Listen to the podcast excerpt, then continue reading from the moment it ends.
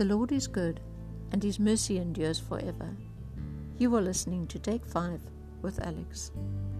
There's a man I've met a few times, and the first time I saw him, he had these pins sticking out of his legs like screws, and they were all joined in a round metal frame. It looked really grotesque. I'm very inquisitive, so I asked him what happened, and he told me about the motorcar accident and how his bones weren't actually knitting, they weren't healing. So, despite bone grafts, grafts that they did, nothing was helping. The next time I saw him, he was so despondent. He really, really looked bad, and he was he was just he'd just given up hope because his leg wasn't growing on. And I told him that I th- I felt he needed to forgive people he was very polite about it, and at least he didn't tell me that it had nothing to do with me. It's not easy telling people things like that, but I've listened, I've learned to listen to the voice of the Holy Spirit over the years. I saw him today, and he had a huge smile on his face. He told me that in two weeks' time the pins come out because his bones are healed. I was so happy for him. I don't know whether or not he followed my advice because that really has nothing to do with me. But I believe he did. Psalm 32, verse 1 to 5. Blessed is the one whose transgression is forgiven, whose sin is covered. Blessed is the man against whom the Lord counts no iniquity, and in whose spirit there is no deceit. For when I kept silent, my bones wasted away through my groaning all day long. For day and night your hand was heavy upon me. My strength was dried up as by the heat of summer. I acknowledged my sin to you, and I did not cover my iniquity. I said, I will confess my transgressions to the Lord, and you forgave the iniquity of my sins. Psalm 38, verse 3, verse 3 to 8. There is no soundness in my flesh because of your indignation. There is no health in my bones because of my sin. For my iniquities have gone over my head.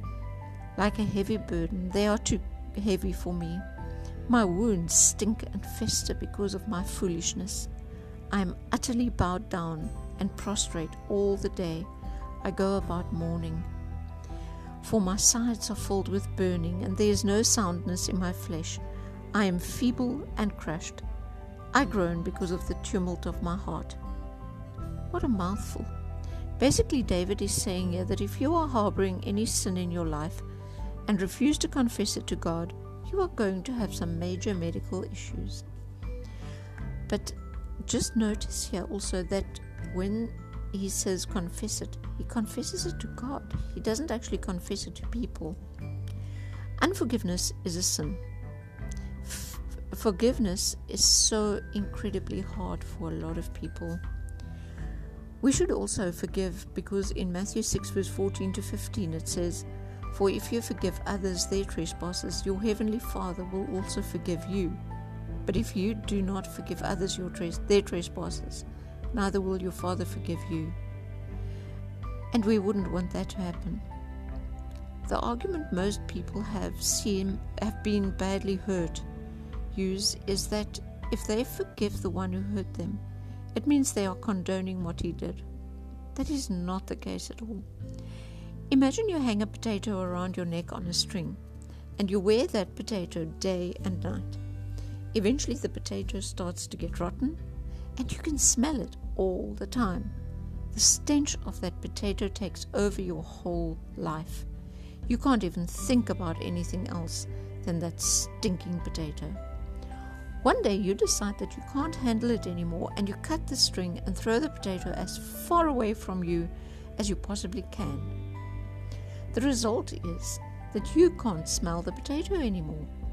You start to breathe easy and you can go on with your life. What happened to the potato?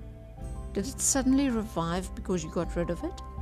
No, it's still very much rotten. But you can't smell it anymore.